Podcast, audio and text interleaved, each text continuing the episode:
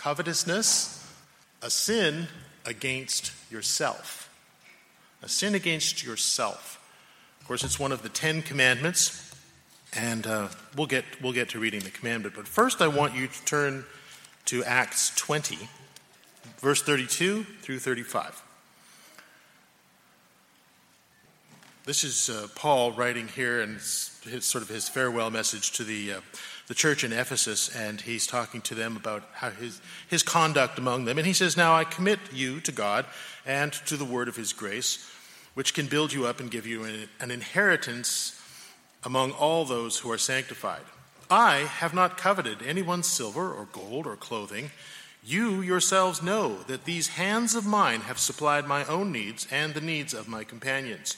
In everything I did, I showed you that by this kind of hard work we must help the weak, remembering the words of the Lord Jesus himself, who said, It is more blessed to give than to receive. It is more blessed to give than to receive. At the time, this teaching of Jesus took conventional wisdom and turned it upside down. It was a new idea. You know, better to give than to receive? What? Are you nuts? Now, 2,000 years have passed, and the idea has been promoted by various churches, Bible reading people, and so our culture is very familiar with this idea. Oh, it's better to give than to receive. People hear that. You especially hear it when people want something from you, right?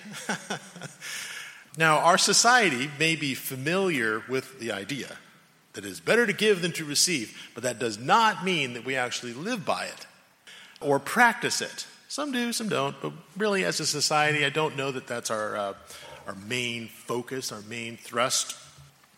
For the most part, in my opinion, uh, my observation, we still measure a person, the measure of a man, the measure of a woman, by how much they were able to sock away in the bank, or what level status they were able to achieve, or how much authority.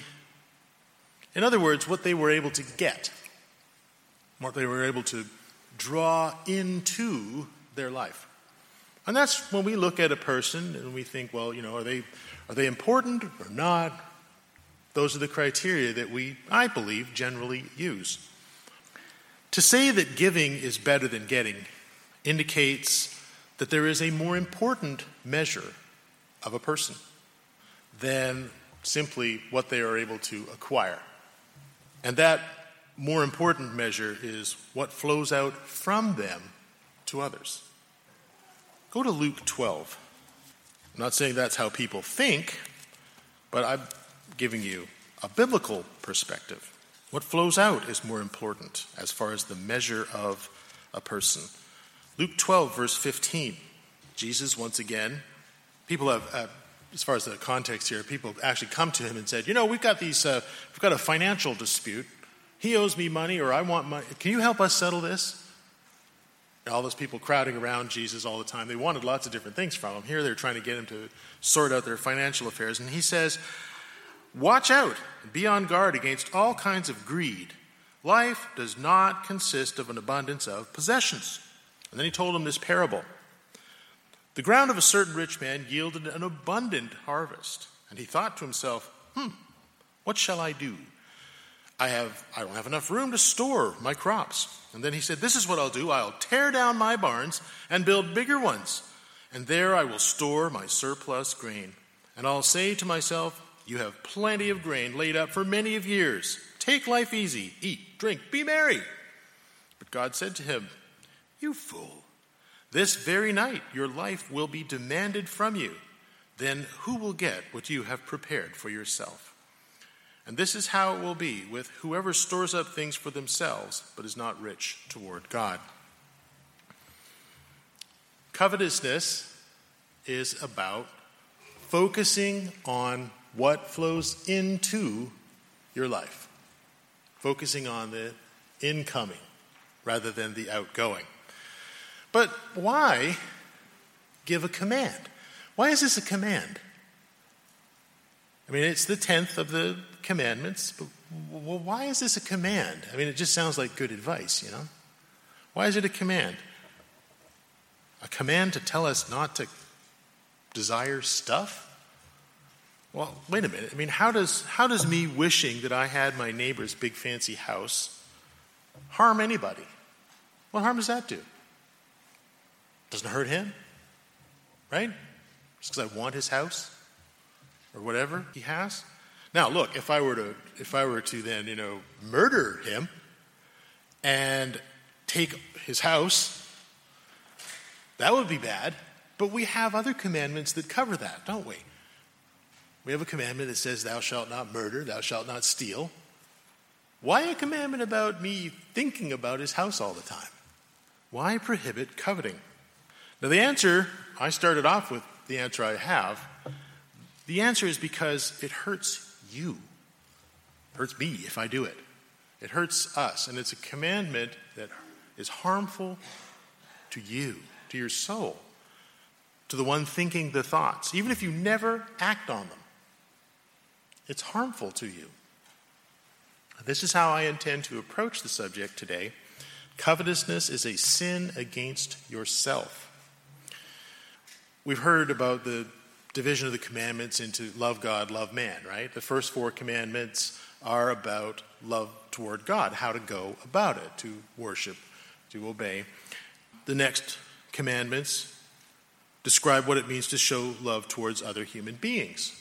And I believe that would be the next five through practice of justice, respect, which is really to me the, the motivation behind the commandment not to lie to people or steal or commit adultery. But then there's one left behind, there's one left over, the 10th commandment. And I put it to you that we have the commandments about love toward God, love toward fellow human beings, and one that's, I believe, really about love toward ourselves. Don't covet. And it kind of digs right into your, your brain, you know. it's a commandment about what you think about, if you, you know, if you get right down to it. This, this commandment, the final commandment, I believe, gives us some straight talk on how to love yourself. you've probably heard people talk about this. Ah, I need to learn to love myself, which usually means treating yourself to a whole bunch of wonderful things. But to love yourself is, I think, addressed in this commandment, which is don't be materialistic. Don't be materialistic. And I hope to show you that covetousness is more than just greed and envy. Those are included in it, but it's bigger. And to make that point, I have to kind of dive into the meaning of covetousness and the words used. Go to Exodus 20, verse 17. You shall not covet your neighbor's house. You shall not covet your neighbor's wife, or his male or female servant, his ox or donkey, or anything that belongs to your neighbor. Now, covet is the English translation of a Hebrew word, right? Because that's the original language, Hebrew. And the Hebrew word there is kamad, chamad, and its definition is to greatly delight in. To greatly delight in. So it says, You shall not greatly delight in your neighbor's house, or his wife, or any of his stuff doesn't actually say you should, don't be greedy for it. It just says don't set your heart on things like that. It's what I'm going to call a value neutral verb, like running. You know, running running into trouble. Well, then it's bad, right? running into an old friend. Well, then it's good. It's, it's value neutral. The running itself doesn't have a value attached to it, and the delight is like that. It's it's just value neutral. What makes this desire good or bad depends on what it's directed towards. A person can actually greatly delight in good things or in bad things. Now, without turning there, I'm going to give you two examples here. There's, there's several more. One, Psalm 19 says, The Lord's judgments are to be greatly delighted, to be desired more than pure gold. Well, that's kamad. It's the same thing. Greatly desired. The Lord's judgments are to be desired more than pure gold. Another, Genesis 2. God caused every good tree that is desirable and delightful to the eye and good for food to be in the garden. That's another use of the word chamad. But they're both positive, right? They're desires that are good for good things, beautiful things. And actually, when you, if you go and do this, uh, you know, do one of those word searches, you'll see that chamad is mostly used in Scripture about desiring things that are good or beautiful. So that word there, thou shalt not covet, when it's used for the most part in the Old Testament, is about good things, but not always. Sometimes it's about bad things. Now, older translations of the Bible, like the King James, for example, they have all these other words, these other words in Hebrew, that mean different things, but are also translated covet. So when you're reading covet in the Bible, it doesn't necessarily come from the word chamad, it could be something else. And that kind of creates confusion and creates this idea that coveting is really always nasty. Example Exodus 18, verse 21. Here's a different word Exodus 18, verse 21. But select capable men from all the people, men who fear God, trustworthy men who hate dishonest gain. That's what the NIV says. Now, if you're reading in the King James, it probably says who don't covet. And appoint them as officials over thousands, hundreds, fifties, and tens. So you're going to find in the King James, I mean, who, who's using the King James? Does it say covet? Yep. Covetous men. That's a different word. The word there is betsa, betsa, which means gain, profit. And it actually is also a value neutral noun, but it's mostly used in the context of gain that comes through violence or deceit. Now, like I mentioned, the NIV translates it as dishonest gain, which I think is a, a better way of separating out the ideas. But the traditional translations, and it's not just the King James, it's others, the traditional translation of all these various words as covet leads us to believe that coveting is really about excessive greed or obsessive longing for some object. Greed, envy, things like that. Now, look, those are examples of coveting. Yes, indeed. They are included in the coveting um, corral. Those are forms of coveting. But what the commandment says is simply don't greatly desire it. Don't set your heart on stuff like that. Don't set your heart on your neighbor's house, his wife, his stuff, his donkey, etc. So I believe the commandment addresses an even larger concept than greed or envy or dishonest gain. Now, we also see this in the Greek language. It's the same thing in the New Testament. If we define covetousness in the New Testament, we get the same basic answers. But the commandment, again, is about desire. Go to Romans 7, verse 7. Paul writing about the law, he says, What shall we say then? Is, is the law sinful? Certainly not. Nevertheless, I would not have known what sin was if I had not known the law. For I would have not known what coveting really was if the law had not said, You shall not covet. So Paul's quoting the commandment here, and he's putting it in Greek. And this is in the New Testament. And he does it again in chapter 13, verse 9. The commandments Thou shalt not commit adultery, thou shalt not murder, thou shalt not steal, thou shalt not covet. So there you've got it twice in the New Testament, covet. And the word there is epithumio, Greek word, of course. And again, it's a value neutral verb, and it can be directed towards both good and bad things. Okay, for example, 1 Corinthians 12, verse 31. Let me back up a little bit to verse 29. Paul's going on about things that are in the church, and he says, Are all apostles, all prophets, all teachers? Do all do miracles? Do all have gifts of healing, speaking in tongues? Do all interpret? And then he says, Now eagerly desire, covet. It's the word covet, epithumio. Covet the greater gifts. What does it say in the King James there? Covet. And then he goes on to say what those are, which are love. He's basically saying, covet love, covet all these qualities of love, you know, patience, willingness to protect, things like that. You know, you can read through uh, 1 Corinthians 13. So coveting, this, this epithumio, can be directed towards good things as well. Scriptures tell us covet the qualities of love, covet those things, set your heart on those things. Now, when it comes to the 10th commandment, desire is not what does you the harm.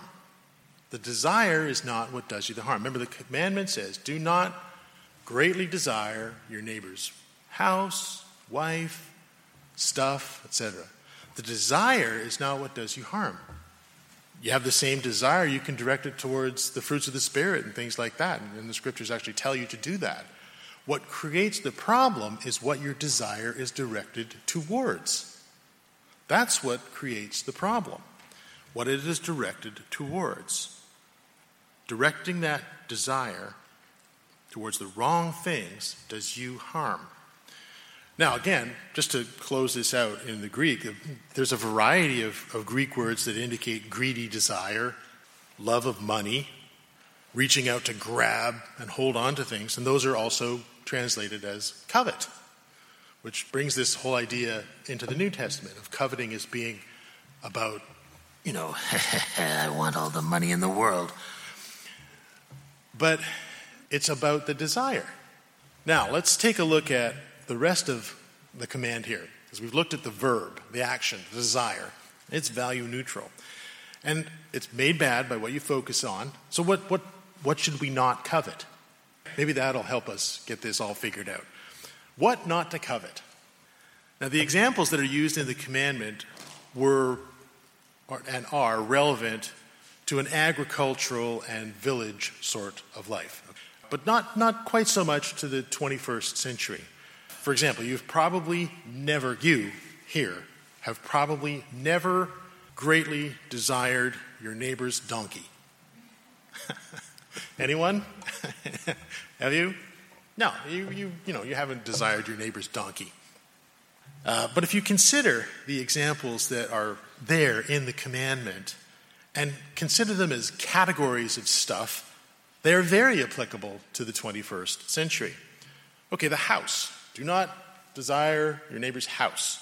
Well, that's, I mean, you say, well, you know, my neighbor lives in an apartment. Eh, we don't have houses here. Well, it covers property your neighbor's house, his property, homes, luxury goods, furnishings, all those things would be covered by, I believe, a category of property. It says your neighbor's wife. Don't direct your heart towards your neighbor's wife. I believe that could be considered a category that covers your neighbor's entire sex life, their family life, their social status, because all those things were attached to a person's marriage. It says, don't desire your neighbor's servants. Well, there's another one that's probably not, you know, really on your mind because we don't have that kind of an economic society right now. So, servants, well, that's economic status. Don't desire your neighbor's economic status, his standing among men. And that could include his high paying job, or his exciting career or her exciting career. Things like that. Now that makes it a little more 21st century, doesn't it? Oh man, I wish I had a job like so and so. What about the donkey? All right, the donkey. Well, what was a donkey in an agricultural setting? A donkey was many things. A donkey was the tool with which a person generated wealth. You had a donkey and you were taking a step up in the world because you had a way to plow the field better. You had transportation. So if you think of it as a category, the tools which, which you create wealth, that could be your education, a person's education. Oh, if only I had a PhD like so and so, then. Oh, or maybe they run their own business, or they own a tow truck and it's a beautiful tow truck. I wish I had a tow truck. Right? the tools of wealth. Now, these categories, if you think about it that way, they are as relevant today as they ever were.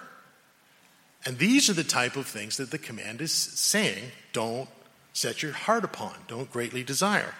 And if you really get down to it, there really isn't much outside those categories. that covers everything, really. It covers everything. Now, what is wrong with desiring these things? What is wrong with desiring them? I've said it's harmful for us. Well, what? Why? How? Come on, what? Well, one thing is they belong to another person. They're not yours. So there's the respect for property. But we also we already have a command that deals with that. Don't steal, which is all about property rights. That's already kind of covered. Acting on the desire and taking them from the other person, well, they're, they're different. The taking is covered by another commandment. Don't steal, don't lie, don't commit adultery. So let's take another approach at it. What might be wrong with coveting? Well, two, they are not valid measurements of self worth. And this is where I believe we get into the way that it harms you. Those are not valid criteria for measuring a person's worth or your own worth in particular. And it is harmful to you, and it is harmful to every one of us to measure our success in life by comparing ourselves to other people. And that's spoken of in the scriptures elsewhere.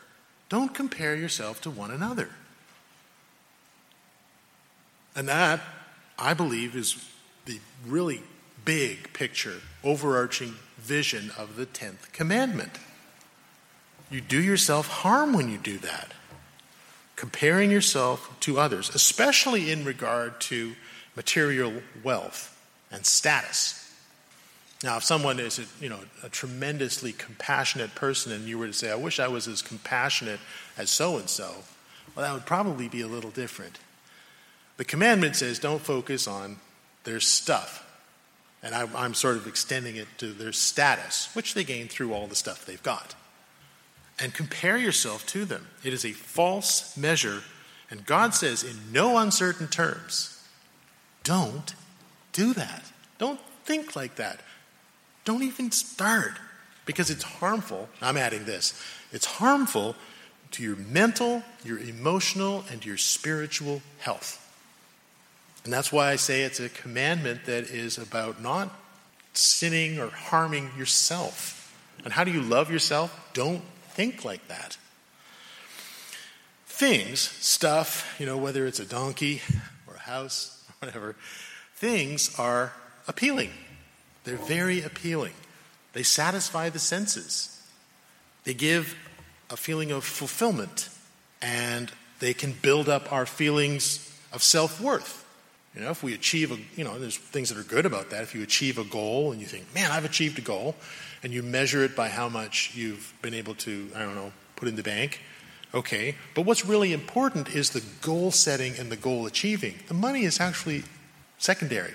So it can build up your, your sense of self worth, it can uh, do wonderful things for you.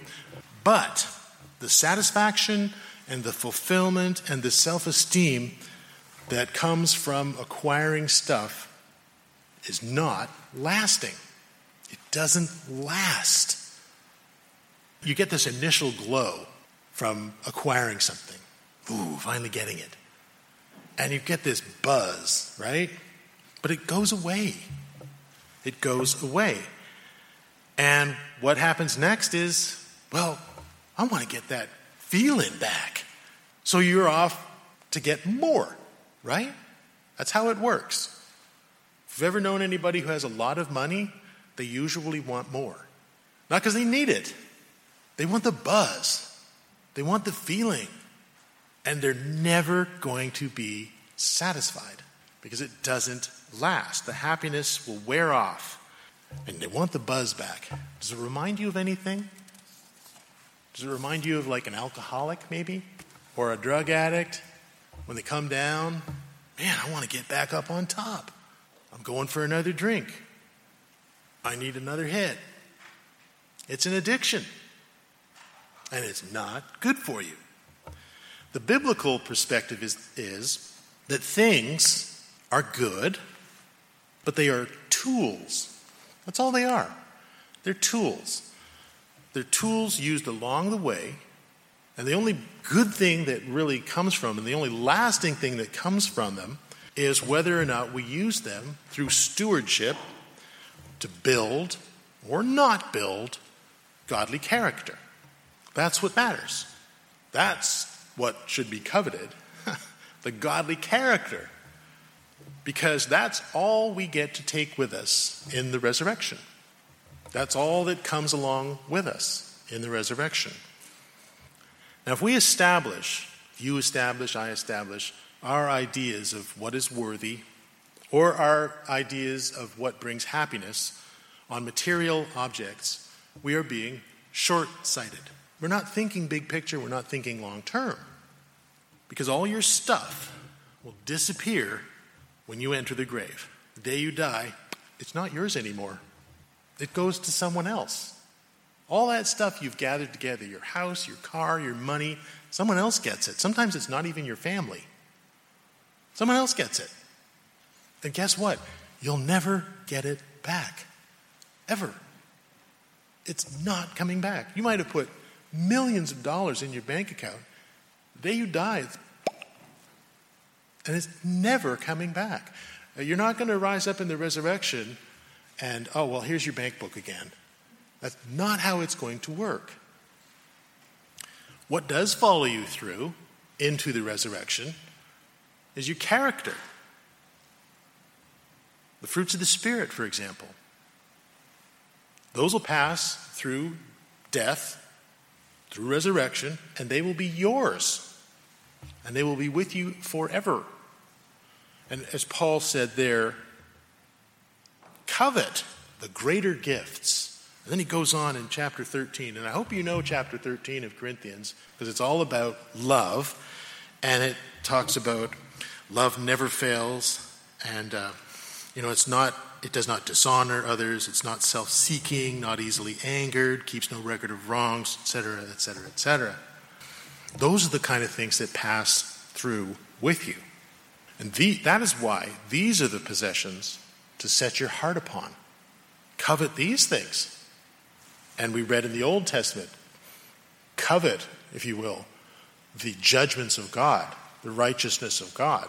Covet the gifts and fruits of the Spirit. Covet those things. Okay, let's talk about dealing with covetousness because it's kind of there, isn't it? I mean, it's already kind of in there. you kind of get it by osmosis living in, in uh, the 21st century America. There's just so much stuff. Go to Philippians 4 and verse 11. Paul is in prison when he writes this, and uh, he's writing this letter to the people in Philippi, and he tells them, You know, I'm, I'm so glad to hear from you people that you've shown concern for me. I'm guessing that they sent him a little something to, to help him. And uh, he says, Well, thanks for sending that. Then he goes on to say, I'm not, in verse 11, I'm not, I'm not saying this because I'm in need, because I was desperately wanting this, this gift from you. For I have learned to be content, whatever my circumstances. I know what it is to be in need, and I know what it is to have plenty.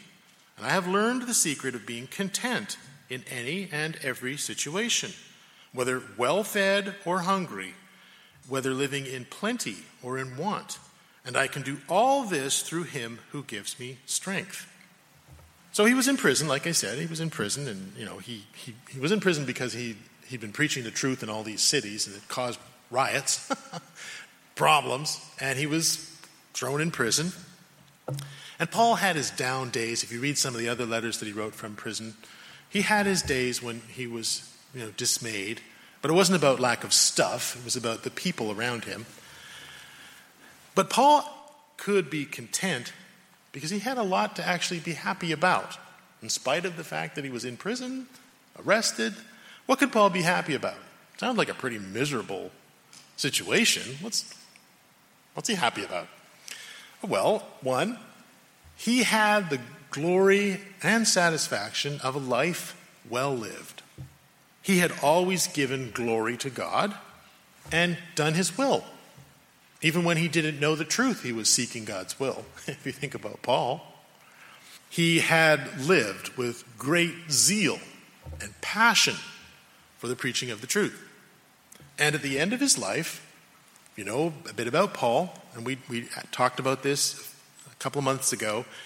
At the end of his life, he could say, I have fought the good fight, and I have overcome.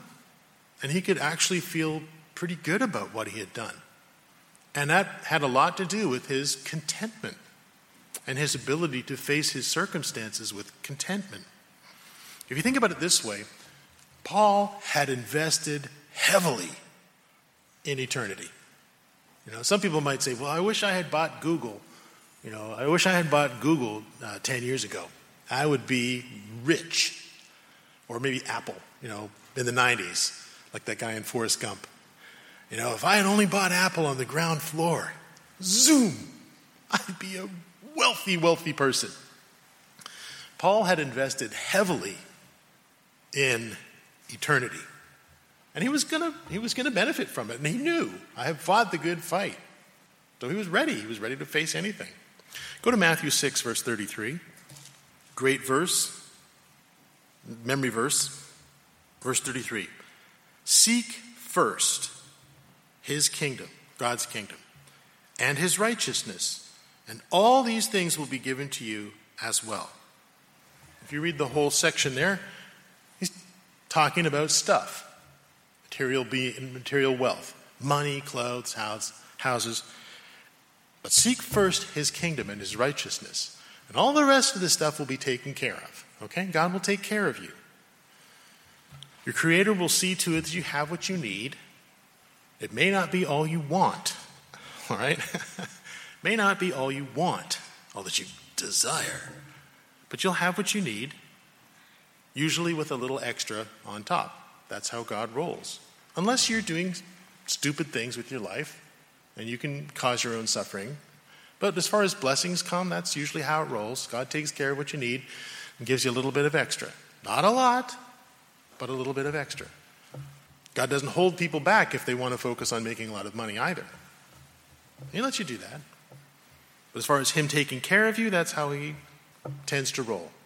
So covetousness needs to be addressed, it needs to be dealt with, it needs to be part of our program of overcoming because we need to change the way we think. We need to put on the mind of Christ. So we want to overcome coveting, right? Well, there are three steps I have for overcoming covetousness. Uh, none of these are going to really blow you out of the water. I think you've heard these kind of things over and over again. That's what we do. The first step to overcoming covetousness is to love and obey God. That was simple. To love and obey God. Love of money, love of stuff, love of status, love of you know your neighbor's donkey can push God out of your thoughts, out of your mind, out of your thinking. And if it's is pushed out of your thinking, then it's pushed out of your actions as well, and how you interact with other people and how you deal with life. Love of money can push God out of your thoughts.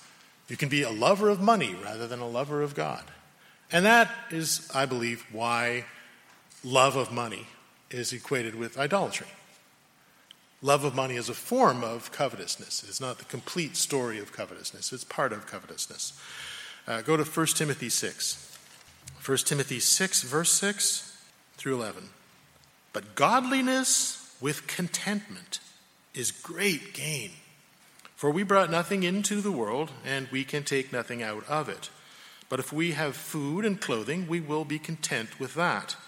Those who want to get rich fall into temptation and a trap, into many foolish and harmful desires that plunge people into ruin and destruction. For the love of money is a root of all kinds of evil.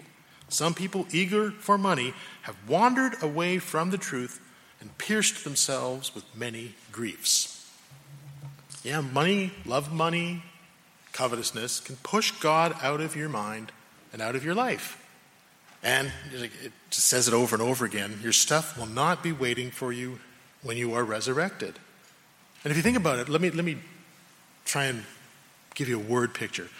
I mentioned, you know, when you're resurrected, you're not going to be, you know, handed your bank book. Oh, well, here's all the stuff you left behind. We've taken good care of, of it for you. In fact, it's you know, over a thousand years. Imagine the compound interest. No, that's not going to happen. What will be waiting for you at resurrection? God. God will be there waiting for you to arrive. And I picture God very pleased to see you. I am so glad to see you here in the resurrection. This is wonderful. I am overjoyed. God will be there for you. Don't push him out of your mind for money because it won't be there. But God will be there waiting for you when you are resurrected. And it'll be beautiful and joyful. And that's what he's looking forward to. Filled with love and gladness just to see you there. Okay, another way to overcome covetousness. My second point have faith and confidence in God. Again, nothing earth shattering about that. Have faith and confidence in God. Hebrews 11, verse 26. Well, let me back up to verse 24, okay? It says, By faith, Moses, and that's faith towards God. By faith, Moses, when he had grown up, refused to be known as the son of Pharaoh's daughter. He must have had access to a lot of stuff, a lot of material goods. He chose rather to be mistreated along with the people of God than to enjoy the fleeting pleasures of sin. He regarded disgrace for the sake of Christ as of a greater value than the treasures of Egypt because he was looking ahead to his reward. And by faith he left Egypt, not fearing the king's anger, and he persevered because he saw him who is unseen. So there's an example of a person who had everything to covet. He could have wanted more. Let's invade Assyria so I can get all their stuff too. Psalm 16, verse 11. But notice also that uh, Moses was aware that he was picking the pathway of uh, trouble and reproach. Okay, Psalm 16, verse 11. Love this verse. I think I'm going to back up to verse 9. Therefore, my heart is glad, and my tongue rejoices, and my body will also rest secure, because you will not abandon me to the realm of the dead so, hope in the resurrection. Nor will you let your faithful one see decay. You made known to me the path of life, and you fill me with joy in your presence, with eternal pleasures at your right hand. Love that section of Psalm 16. And that's what I liked about the first message today looking forward, thinking about what lays ahead, thinking about the positive things that are there, and dwelling on that instead of all the terrible, yucky stuff that's going on all around us. Be forward thinking. Look ahead. Have faith in God's promises and look ahead. Wrap your mind around the experiences and the joys that are possible if you attain eternal life. All that you can see and do, an active role in the universe ruling family of God. Wow. Leading, teaching, expanding the boundaries of the universe itself. Think big, think in the future. Okay, the third step to overcoming covetousness practice generosity. Practice generosity. Get engaged with your time, your money, and your attention. Go to James 1, verse 27, which says, Religion that God our Father accepts as pure and faultless is this to look after orphans and widows in their distress and keep oneself unspotted from the world, unpolluted. Orphans and widows are categories of people who don't have a lot. They have nothing. They're they're the bottom, you know, on the economic status, and it, you know, especially at that time, they were the people that had nothing. And God's advice is spend some time with these people. Spend time with people who don't have a lot, and it will change you for the better. It will change you for the better. And if you're in this, if you're in this covenant with God, if you're in this project of putting on the mind of Christ, you should want that kind of change. Now, people who practice, I'm going to I'm to talk a little bit about the does God hate rich people? You know, I have to put that in there. So here I here I go. Is wealth wrong? Look, when it comes to wealth, people who practice godly virtues, and hopefully you know some, I know you do. People who practice godly virtues tend to get ahead in life. They just do. they tend to get ahead. They tend to do well at, at work. They tend to have more stable families. And so they tend to be a little more ahead of their peers. That, I mean, there's, there's rich and poor in the church, but people who practice godly virtues tend to do well.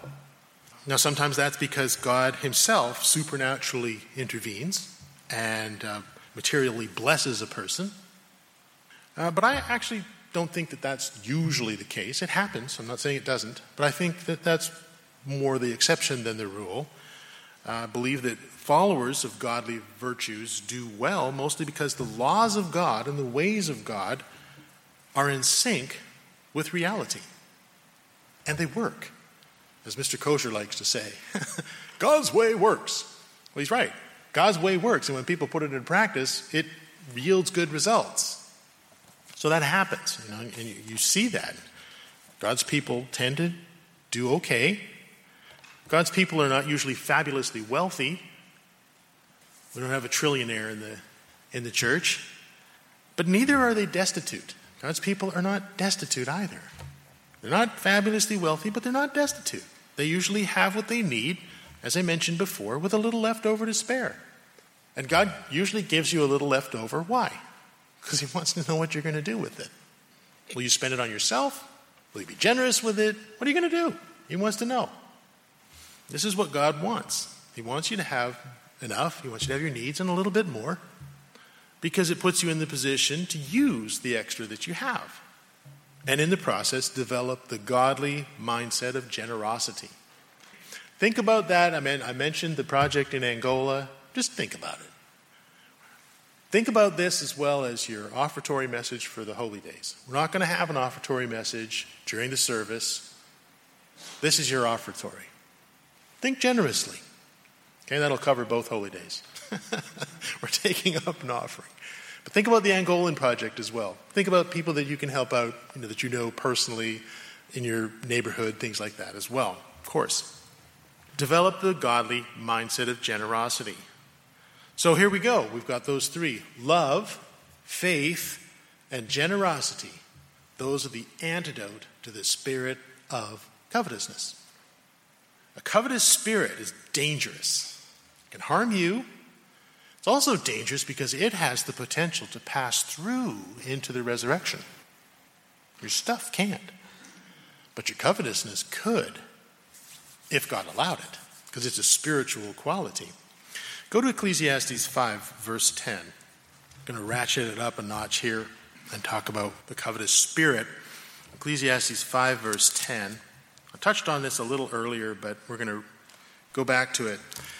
Ecclesiastes 5, verse 10, again, this is, this is the philosophical musings of someone who had everything, who had all the money in the world. And he says, Whoever loves money never has enough. Whoever loves wealth is never satisfied with their income. It is meaningless. All of this is vanity and meaningless. Never satisfied. But covetousness and the desire to acquire possessions is never satisfied. Never satisfied. Never content. And never happy. That does not sound like a good plan for eternity. To never be happy. If I told you, well, you're going to live forever, but you're never going to be happy, you're always going to be dissatisfied, you're never going to be content, would you be enthused? the commandment is for your good, and it's forward thinking into the millennium, into the eternity. The covetous spirit will always want just one more thing. And when it has that one more thing, then it is going to want just a little bit more until all that is left to desire is the very throne of God. Because at some point, it'll be like the Monopoly game, you know? You get everything, and you want more. You've got it all, but I don't have God's throne. And if we allow ourselves to measure our self worth by comparing ourselves with others, which again I believe is what the commandment is about, there will always be someone slightly higher than us. You see that in life. There's always someone. There's always someone who has a little bit more than you. But look, there's only room at the top for one. Only room at the top for one. If you want to be the best, that's one. There's only room at the top for one. And when we get right next to whoever's on top, the covetous spirit will want to top even that until all that is left is to be greater than God. And the creator of humanity wants to give you everlasting life, wants to be there when you're resurrected and smile and be filled with joy. But he does not want you to bring the spirit of covetousness into eternity for your sake and for everyone else's sake. The plan of eternity is for joy and peace and all kinds of good stuff. And desire for what others have is not compatible with the future that God has planned. Go to James 4, verse 1. What causes fights and quarrels among you? Why is there so much trouble with you people? Don't they come from your desires that battle within you? You desire, but you do not have, so you kill. You covet, but you cannot get what you want, so you quarrel and fight. You do not have because you do not ask God. And when you ask, you don't get it because you ask with the wrong motives, that you may spend what you get on your pleasures, on yourself. God doesn't want any of this in eternity. You, you need to leave that behind. And He gives you the commandment to remind you all the time don't do it. It's bad. It's bad for you, it's bad for everyone. God doesn't want it.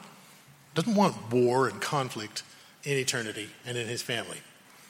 So, in conclusion, those who reign with Christ, those who will reign with Christ at his return, will have done battle. They will have fought the good fight, and they will have done battle with all forms of sin. And in so doing, they will learn the basics of life love God, love others, love yourself. And that will include, as we have talked about today, learning to exercise control over what you desire and what you set your heart upon, and control that. The inheritance that is prepared for us is great. Together with Christ, we will possess all things, but not in a spirit of covetousness, but a spirit of outflowing generosity, concern for others, and joy, because it is better to give than to receive.